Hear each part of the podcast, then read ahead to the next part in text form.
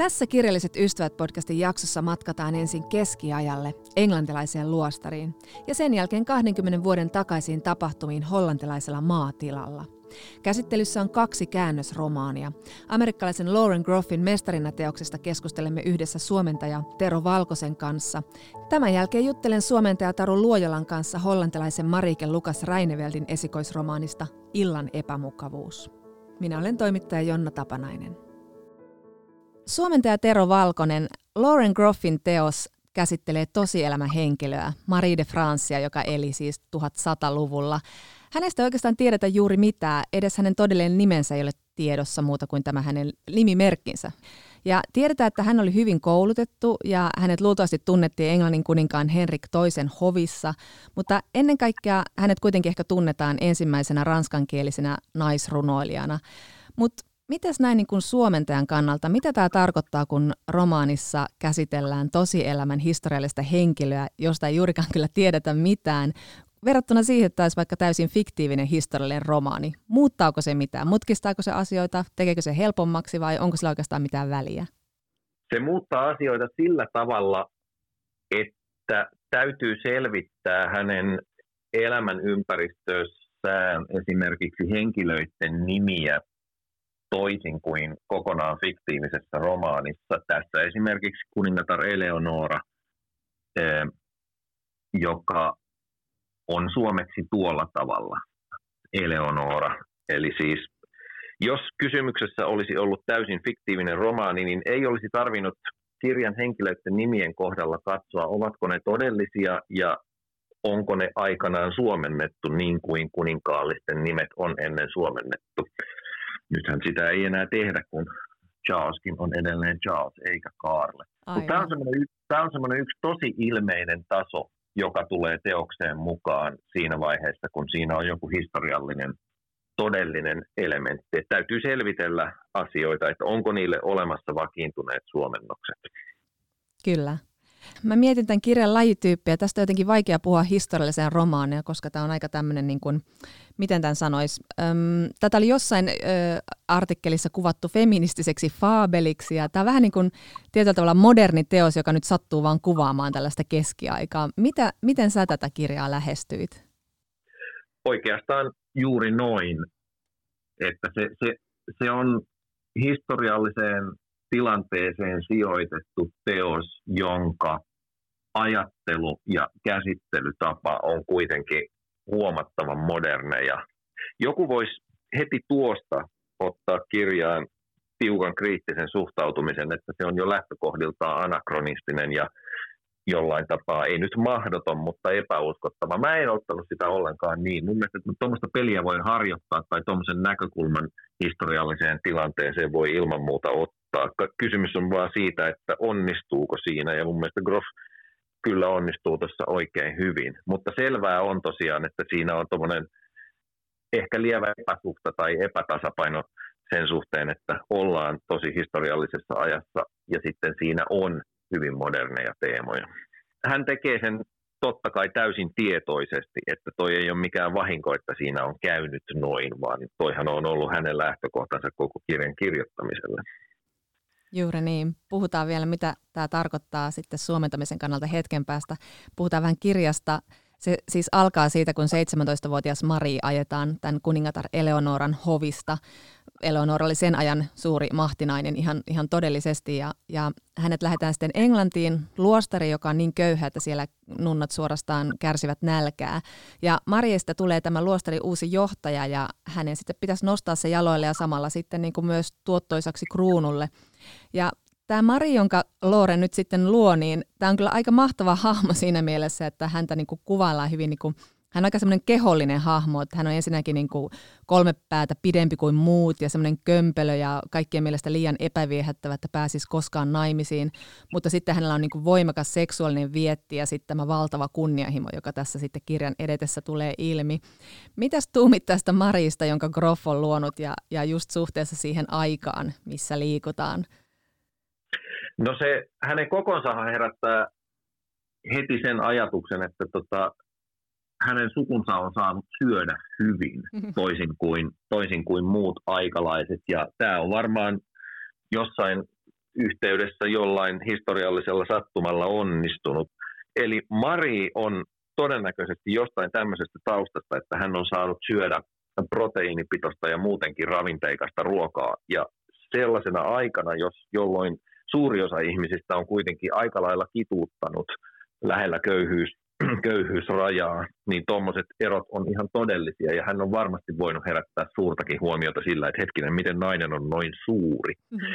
Ja hänen, hänen sukulaisnaisistahan puhutaan, että ne on Amazoneja ja, ja niin poispäin.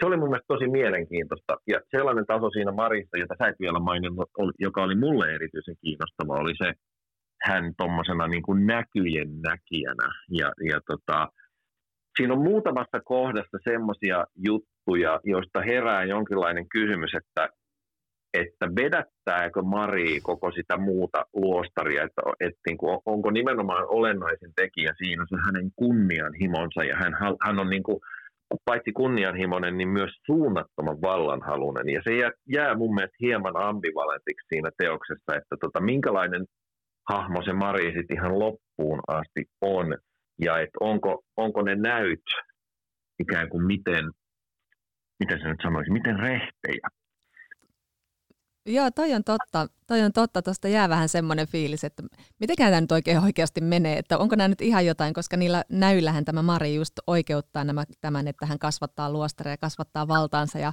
tarttuu jopa tämmöisiin kirkollisiin tehtäviin, jotka ovat niin kuin hänen aikanaan naisilta ihan ehdottoman kiellettyjä.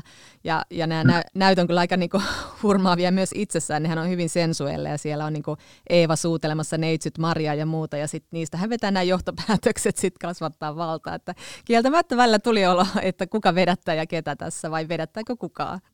Joo, nimenomaan, koska siis niillä näyillä on hänelle itselleen erittäin suora ja voimakas välinearvo. Hän niiden näkyjen perusteella kasvattaa valtaansa ja, ja sitä maallista piiriään. Ja siinä on hieman semmoista, semmoista tota, tota, tota, se hieman oudoksuttaa, mutta toisaalta siis onhan, onhan ihan vastaavaa uskontojen historiassa paljonkin, että ei, sinänsä se ei ole poikkeuksellista. Kyllä. Ja ehkä tämä, tämä kirja, kuten Groffin esikoinen, tämä Fates and Furies, jota ei ole siis suomennettu vielä, niin se ne on molemmat olleet Yhdysvaltain presidentin Barack Obaman vuoden suosi, suosituimpien kirjojen listalla ja sellaisen hän koostaa vuoden lopussa. Ja Tämän nyt kerron tässä siksi, että Obama sanoi tämän uuden kirjan kohdalla juuri nauttineensa siitä erityisesti sen vallan kuvauksen takia. Et ehkä tässä just on semmoista hienosyistä pohdintaa, että millä kaikilla tavoilla me pohdi, niin kuin oikeutetaan se tietynlainen vallanhimo ja onko se niin kuin ihmisessä sisäsyntyistä, koska kyllähän tässä nämä luostarin muutkin nunnat, niin eivät he mitään nöyriä uskovaisia ihan kaikki ole, että siellä on tosi herkullisia tyyppejä, jotka myöskin janoavat sitä valtaa. Kyllä.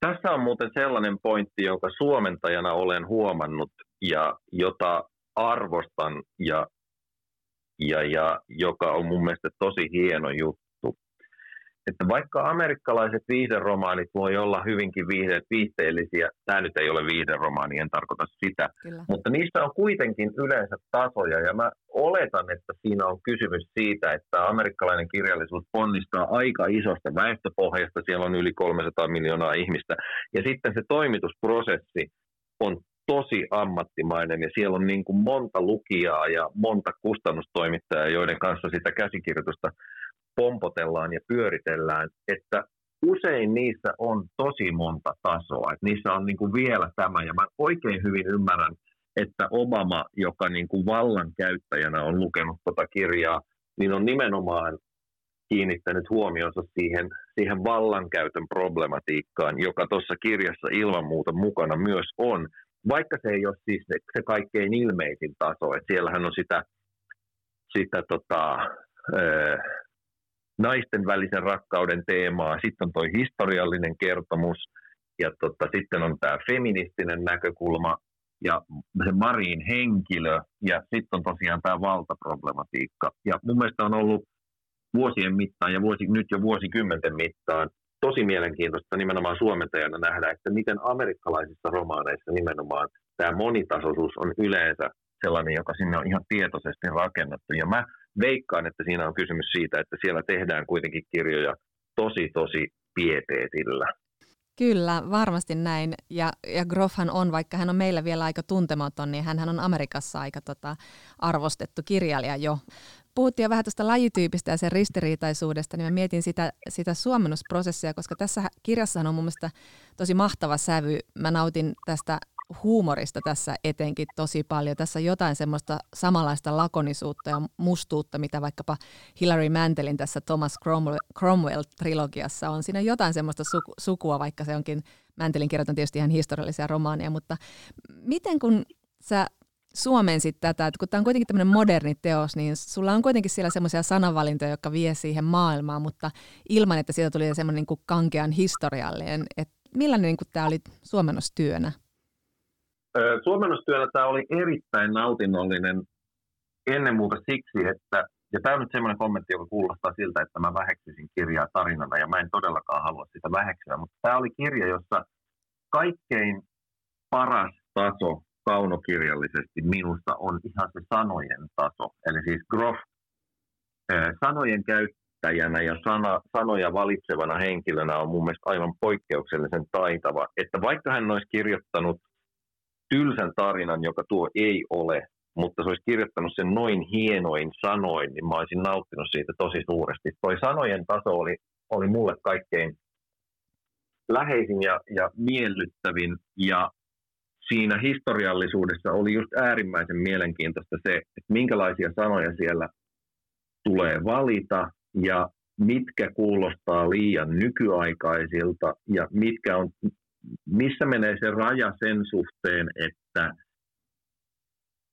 tietoisesti valituilla sanoilla synnytetään historiallisen romaanin vaikutelma tai menneen ajan vaikutelma, mutta sitä ei kuitenkaan saa annostella liikaa, koska sitten se alkaa kuulostaa kömpelöltä ja semmoiselta osoittelevalta. Ja tosi pitkälle siinä saattoi mennä ihan Groffin sanavalintojen mukaisesti niin, että laittoi vanhahtavan sanan sellaiseen paikkaan, mihin hän oli sen laittanut, jolla luodaan ja, ja luodaan sitä tunnelmaa näin. Mutta aina se ei mennyt ihan yksi yhteen tyypillisesti siitä syystä, että englannin kielessä sattuu olemaan jollekin sanalle joku vanhahtava synonyymi ja meillä taas ei ole. Niin siihen sitä niin kuin ei voinut laittaa just samaan paikkaan.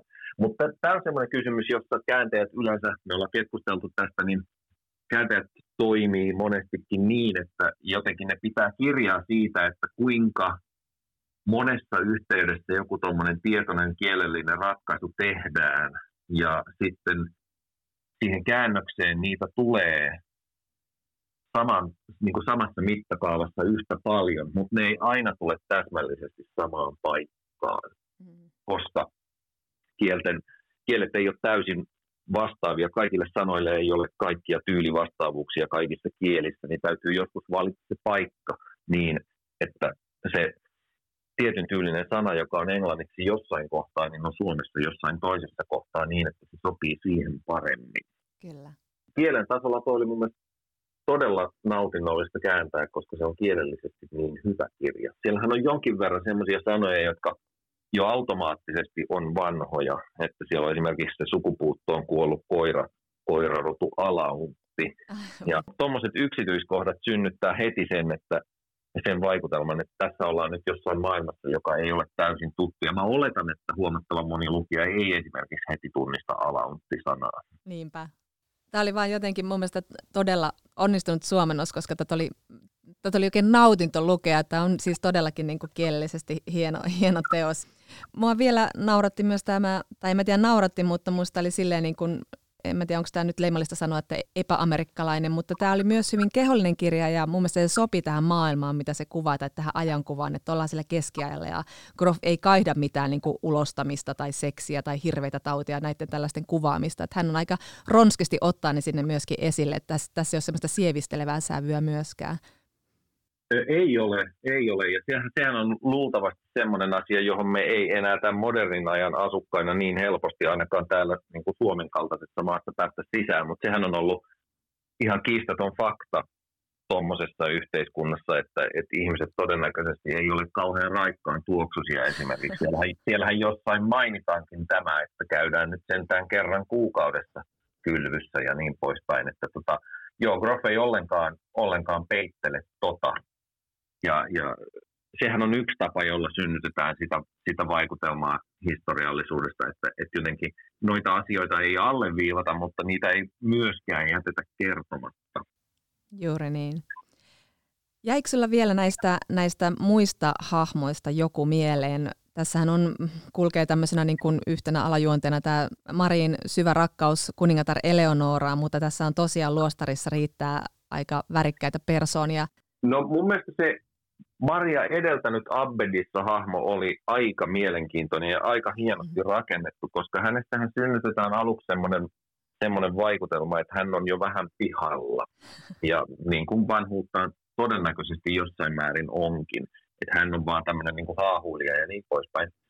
Mutta sitten siellä tulee se kohtaus, jossa ne käy puhdistamassa ne pellot, polttamassa sadon, koska siellä selvästikin torajyvä, jota nyt ei mainita siellä ääneen, niin on, on siis pesiytynyt sinne, sinne rukiiseen ja aiheuttanut ihmisissä hulluutta, niin kuin todella käy. Niin tota, ne, nehän tekee siellä sen puhdistusrituaalin ja se Abbedissa lausuu siellä jotakin sanoja, jolla hän puhdistaa sen viljan ja sitten sanoo, että tänne jatkossa niin ja niin monta vuotta istutetaan vain vehnää. Ja sitten sen tapahtuman jälkeen Mari kysyy tältä Abbedissalta, että missä sä oot tämmöiset sanat oppinut, että tämmöiset puhdistussanat poltetulle viljalle. Ja se Abbedissa vastaa jotenkin hyvin sille koruttomasti ja itsestään selvästi, että no mähän tässä tilanteessa tietenkin keksin kaiken. Eli, eli hän on myös erittäin ovela ja hän tietää, että hän pystyy jotakin joko todellista tai keksittyä latinaa sivistymättömälle kansalle lausuessaan synnyttämään vaikutelman siitä, että hänellä on yhteys jonnekin korkeammalle, vaikka hän itse asiassa siinä tilanteessa vain improvisoi ja vetää hihasta koko rituaalin. Eli hän on myös tässä omassa vallankäytössään sittenkin hyvin taitava. Näin siis Tero Valkonen Lauren Groffin romaanista Mestarinna.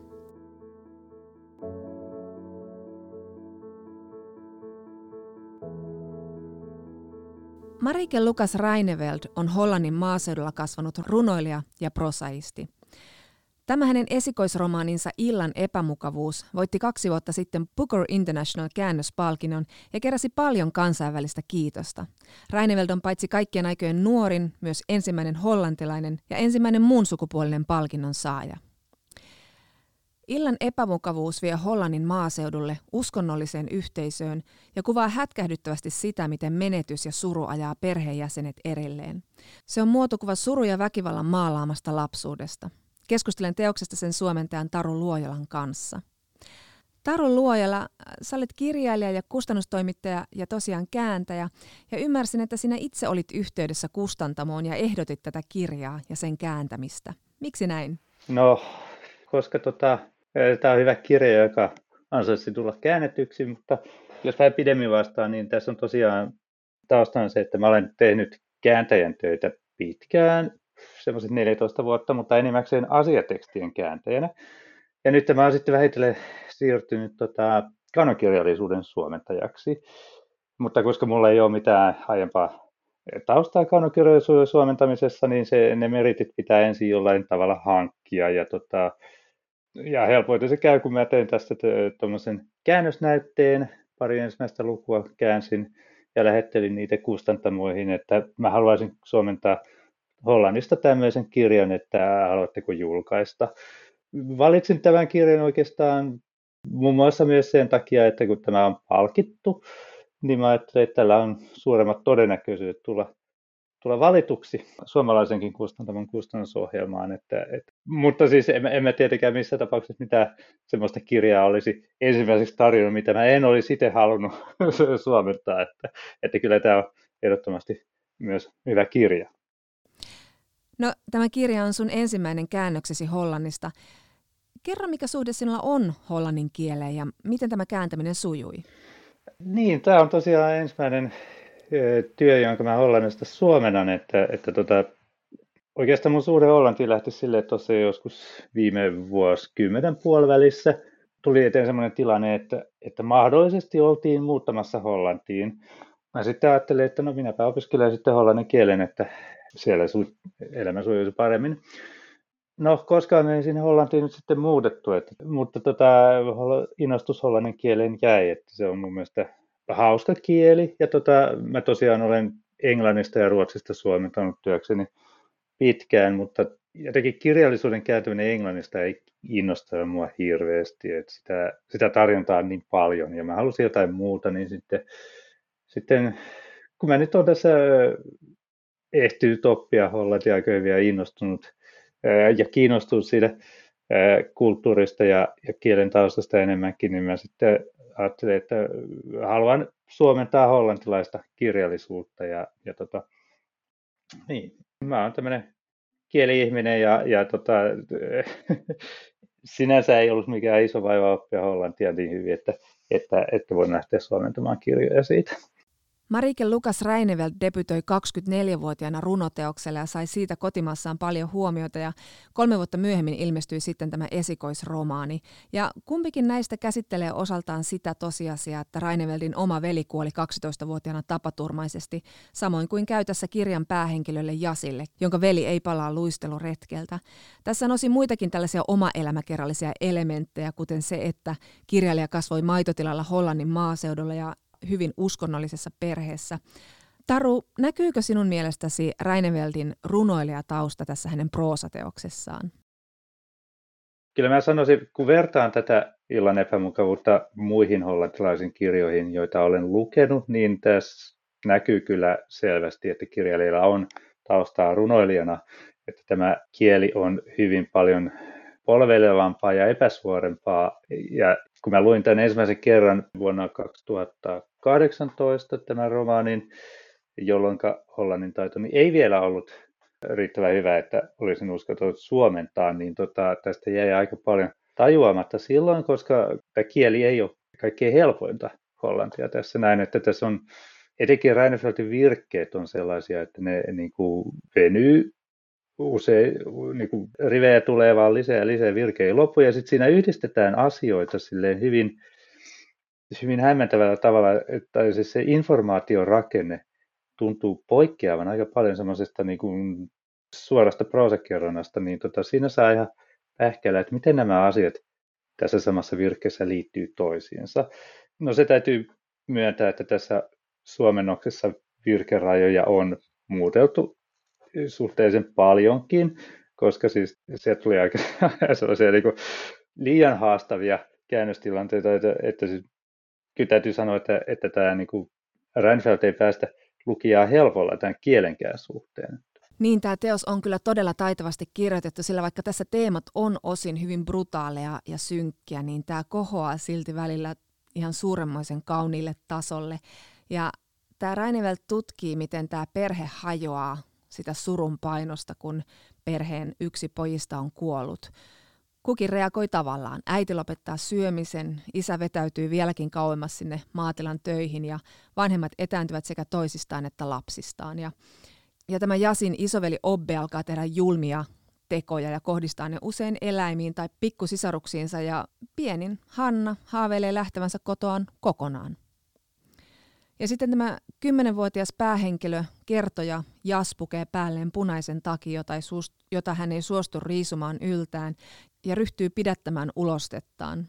Jasin kautta me tarkkaillaan hänen kokemuksiaan ja sen perheen hajoamista ja sitä, miten nämä sisarukset alkaa rakentaa sitä omaa mikrokosmostaan sinne sen perheen sisälle. Mitä ajattelit tästä kertojan äänestä? Tässä on kuitenkin kyseessä tämmöinen 10-12-vuotias lapsi. Joo, tota, no näin kaiken kaikkiaan siis tässä Jas kertoo paljon, tai tekee paljon sellaisia asioita, kertoo paljon sellaisia asioita, jotka on ihan niin kuin lapsen maailmalle luontevia ja, ja lapsen näkökulmasta, voisiko sanoa loogisia, eli, eli kun lapsi uskoo, että kun minä nyt teen näin, niin tällaista ehkä tapahtuu, tällaista vähän mystiikkaa siinä, mutta sitten tosiaan tämä kieli on hyvin, hyvin rikasta kymmenvuotiaan lapsen ajatuksiksi. Mutta toisaalta, toisaalta Jas on kuitenkin henkilö, joka lukee kirjoja ja, ja tota, hän on kasvanut uskonnollisessa kodissa, jossa on raamattua luettu paljon ja raamatusta nyt varmasti oppii hyvinkin moni, monipuolista kielenkäyttöä ihan kuuntelemalla sitä, että et sinänsä mä en pidä, pidä mitenkään epäuskottavana tämmöistä runsaasti kuvailevaa kieltä käyttävää kymmenvuotiaasta, että se, se että, että Jassilla on tämmöinen eloisa ja runsas mielikuvitus, niin se, se lisää uskottavuutta siihen, että hän kyseenala, alkaa kyseenalaistaa paljon näitä asioita ympärillään, että mun mielestä on tämmöinen ihan toimiva kokonaisuus tässä suhteessa. No joo, tästä veljen kuolemasta alkaa eräänlainen maagisen ajattelun aika Jasin elämässä, koska hän uskoo osaltaan olevansa syyllinen veljensä kuolemaan ja hän alkaa sitten tehdä mielessään kaikenlaisia vaihtokauppoja ja ihan todellisia uhrauksia, koska ajattelee, että niillä teoilla, teoilla ja ajatuksilla hän pitää vanhempansa elossa.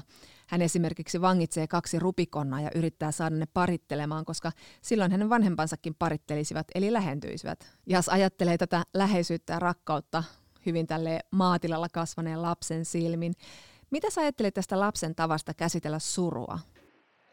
Joo, siis tämä on aika selvästi kyllä tällainen tarina lapsuuden lopusta tässä, että, että voisi ajatella, että varsinkin kun kyse on, kyse on tota, uskonnollisessa perheessä kasvaneesta lapsesta, niin tota, että semmoinen niin lapsen usko, että siihen, että kaikki menee hyvin kuin vain on, niin, niin se järkkyy tässä näin, ja sitten siihen tulee tilalle tämä tämmöinen, että tekojen kautta voi hyvittää ää, syntinsä. Ehkä tämmöinen ajattelu tulee tähän tilalle siinä, että, että sitten Jas alkaa käydä vaihtokauppaa Jumalan kanssa erilaisista asioista. Tämä on hyvin ruumiillinen kirja. Tässä jatkuvasti rikotaan ja ylitetään kehollisia rajoja. Vanhemmat rikkovat lasten koskemattomuutta ja sisarusten kesken on jopa sadistisia seksuaalisia tekoja. Moni on nostanut sen esiin, että miten kauhea tämä kirja osaltaan on ihan, näihin, ihan näiden lapsia eläimiin kohdistuvien julmuksien takia. Ja siinä on toki itselläkin kaksi teemaa, joista en haluaisi hirveästi kuulla enkä lukea, mutta jollain tavalla mulla ei herännyt torjuntareaktioita, kun mä luin tätä kirjaa. Ja mä luulen, että siihen on syynä osaltaan Raineveltin tyyli. Hän kuvaa niitä tapahtumia suorasukaisesti, mutta ei mitenkään shokeraavasti. Ja, ja jotenkin se lapsen näkökulma tilanteisiin säilyy niin uskottavana, että kaikki, kaikki mikä tapahtuu, se ei tunnu erityisen järkyttävältä tai poikkeukselliselta, vaan lähinnä sellaiselta, että tällaisia aivan mielivaltaisia asioita ja tekoja tapahtuu, ja sitten niihin jotenkin pitää vain suhtautua. Missä, millaisia tunteita sussa heräsi, kun sä suomeisit tätä? Joo, mulla noin ylipäänsä on suhteellisen korkea kynnys kaiken tällaisen, tai siis ällötyskynnys on silleen korkea, että, että pystyn lukemaan kaikenlaista kirjallisuutta ilman, että se menee ylitte, että, että siinä mielessä ää, tota, ää, ja sitten vielä se, että hollantilaisesta kirjallisuudesta mä oon tottunut odottamaan vähän kaikkea, että tämmöinen niin kuin, ää, ruumiillisuus ja, ja, ja tota, jossain määrin ällöttävän puolelle menevät seksikohtaukset ei ole mitenkään poikkeuksellisia mun mielestä hollantilaisessa kirjallisuudessa, niin tota, siinä mielessä osasin odottaa, että sellaisia tulee vasta, vastaan, kun lukee tätäkin kirjaa. Mutta siinä mielessä tosiaan tämä, joo, että se jotenkin Ehkä justiinsa hollantilaisen kirjallisuuden tyypillisesti tässäkin se, se niin kuin, kun tulee tällaisia ällöttäviä tilanteita, niin ne jotenkin osataan esittää silleen suht niin kuin, luontevasti osa noista tapahtumien jatkumaa, että henkilöt vaan menee siihen ja on silleen, okei, nyt tapahtuu tällaista, ja, ja tota, sen jälkeen se elämä jatkuu. Ja sitten tosiaan tässä, kun päähenkilö on lapsi, niin lapsilla se on ehkä vielä korostetumpaa, että kun joku aikuinen tai isoveli sanoo jotain, niin tota, sitten se vaan on niin ja sitten eletään sen kanssa, että se, se kyseenalaistamisen oppiminen tapahtuu ehkä myöhemmin. Ja sitten tosiaan tämä jo rajoja rikotaan aika paljon, koskemattomuuden rajoja ja muuta, mutta sitten toisaalta tässä eletään 20 vuoden takaisia aikoja, että voi miettiä, että kuinka paljon tällainen niin kuin suostumuksen ja koskemattomuuden arvostaminen on tässä näin niin kuin viimeisen viimeisten vuosien aikana lisääntynyt, että 20 vuotta sitten oli ehkä ihan normaalia, että rajoja ei kunnioitettu samalla tavalla kuin nykyään. Ja sit, sitten kun nykylukija lukee sitä, että mitä tapahtui parikymmentä vuotta sitten, niin sit, se tuntuu järkyttävältä, koska maailma on muuttunut siltä osin. Mutta pelkkää sadismia tämä seksuaalisuuden kuvaus ei tässä ole, sillä kaikkien kolmen lapsen kohdalla käsitellään myös ihan sitä seksuaalista heräämistä hyvin, minusta hyvin todentuntuisesti ja realistisesti. Mitä sä ajattelet Raineveltin tavasta kuvata lapsen seksuaalisuutta? Kyllä se mun mielestä niin kuin uskottavasti on kuvattu, että, että nämä on tosiaan tällaisia, kun lähdetään kuvaamaan lapsen seksuaalisuutta, niin sit siihen liittyy hirveästi sellaista tabua, ja, ja tota, ylipäänsä se, että aihe mainitaan, niin se jo ö, antaa lähtökohdat kohulle. Niin tota, tässä on, mun mielestä niin kuin onnistuttu aika hyvin silleen mitenkään kauhistelematta tai kaunistelematta kuvaamaan asiaa, että, että tällaista, lapset nyt tekee tällaisia asioita, että, että se kuuluu siihen kasvamiseen. että että siinä mielessä just tämä niin kuin, satuttamisen rajojen kokeilukin, niin se on mun mielestä ihan normaalia, varsinkin just kun ollaan maatilalla kasvattu, niin mm. tota, semmoinen niin kuin ruumiillinen elämä ja, ja se, että eläviä olentoja sattuu, niin se on niin kuin arkipäivää. Et siinä mielessä tästä niin kuin kontekstistaan nämä ei mun mielestä mitenkään hyppää mitenkään poikkeuksellisen raakoina tai härskeinä asioina, että se on mun mielestä onnistunut siltä osin tämä kuvaus. Yksi asia on tosiaan tämä punainen takki, jota Jas ei suostu riisumaan yltään ja jonka taskuihin hän kerää kaikenlaisia muistoesineitä. Ja mä mietin tätä punaista takkia, että tämähän oli, sehän oli tärkeä symbolinen elementti tässä Spielbergin Schindlerin lista-elokuvassa, jossa se, jossa se punainen takki oli pieni juutalaistytön päällä, sellainen ainoa värillinen objekti muuten mustavalkoisessa elokuvassa, ja se ilmeisesti symboloi tässä elokuvassa juutalaisten viattomuutta tämä pieni tyttö punaisessa takissaan. Mitä mieltä sä olit tästä juutalaisteemasta tässä kirjassa, sillä Jasin koulussa käsitellään natsisaksan hirmutekoja ja sitten Jas jostain syystä kuvittelee, että alakerrassa on juutalaisperhe piilossa, jolle äiti kantaa ruokaa. Miksi sä luulet, että tämä juutalaisteema tuli tähän kirjaan mukaan näin vahvasti? Joo, mä ajattelen, että voisi ehkä liittyä toisaalta siihen, että, että tota, kun ne siellä koulussa ja sen luokassa lukevat tai siis käsittelevät Anne Frankia muun muassa, joka siis asui Amsterdamissa. Eli on siinä mielessä hollantilaisille jotenkin lähempää, lähe, läheisempää historiaa, että Suomessa tämä, nämä suhteet Natsi-Saksa oli kuitenkin sen verran etäisempiä kuin Hollannissa, että Hollantihan oli natsien miehittämä ja siellä sitten ihan oikeasti juutalaisia kuskattiin Hollannista leireille, että se on niin kuin siinä mielessä konkreettisempaa siellä se historian käsittely tältä osin.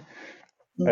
Ja, niin, tota, ja sit, tämä voisi ehkä liittyä siihen, kun tämä on ehkä vähän lievä spoileri, mutta kun nyt maitotilalla ollaan, niin siellä tosiaan tulee tämä suu- ja sorkkatautiepidemia tässä näin. Niin mm. tota, päähenkilö myös niin kuin itse miettii tätä rinnastusta juutalaisten leireille viemisen ja sitten tämän tota, karjan tappamisen välillä. Eli tämä ehkä, tämä ehkä konkreet, konkreettis, konkreettinen vertailukohta siihen vuosituhannen vaihteeseen voi olla just se, että kun, kun tota, tämä suojasorkkatautiepidemia oli Hollannissakin aika paha ja, ja siellä hyvin monet maatilat tyhjennettiin kokonaan sitten karjasta, että saatiin tauti, tauti kuriin, niin se on ehkä ollut semmoinen niin konkreettinen kimmoke tälle juutalaisteeman, yksi konkreettinen kimmoke tälle juutalaisteeman nostamiselle tähän näin. Ja tota, niin tosiaan sitten tämä punainen takki, niin tota, tämä on tämmöinen, tämmöinen hauska sanaleikki, joka ei suomalaiselle lukijalle valitettavasti välity, koska siis nimi jas tarkoittaa takkia, mutta tota, tämä oli tietenkin ihan mahdoton saada suomennokseen mukaan tätä sanaleikkiä, niin, niin tota, tämä nyt on jäänyt pois. Eli siis päähenkilön nimi on Takki ja, ja hän käyttää punaista takkia, jota ei suostu riisumaan ollenkaan. Niin siis tämä, tämä symboli on tosiaan hyvin keskeisessä osassa tässä kirjassa. Mutta mun mielestä oli yksi, yksi tämmöinen tota, kiinnostavimmista haasteista tässä tota, kääntämisen aikana on se, että kun tässä on tosiaan paljon noita lainauksia raamatusta tässä kirjassa, ja mm. ne on ihan suoria lainauksia. Ja kun ne on kaikki eri raamatun käännöksistä, että hollanniksi on tehty paljon enemmän raamatun käännöksiä kuin suomeksi, niin tota, siellä on ehkä lähemmäs kymmenestä eri käännöksestä näitä ää, lainauksia tässä näin.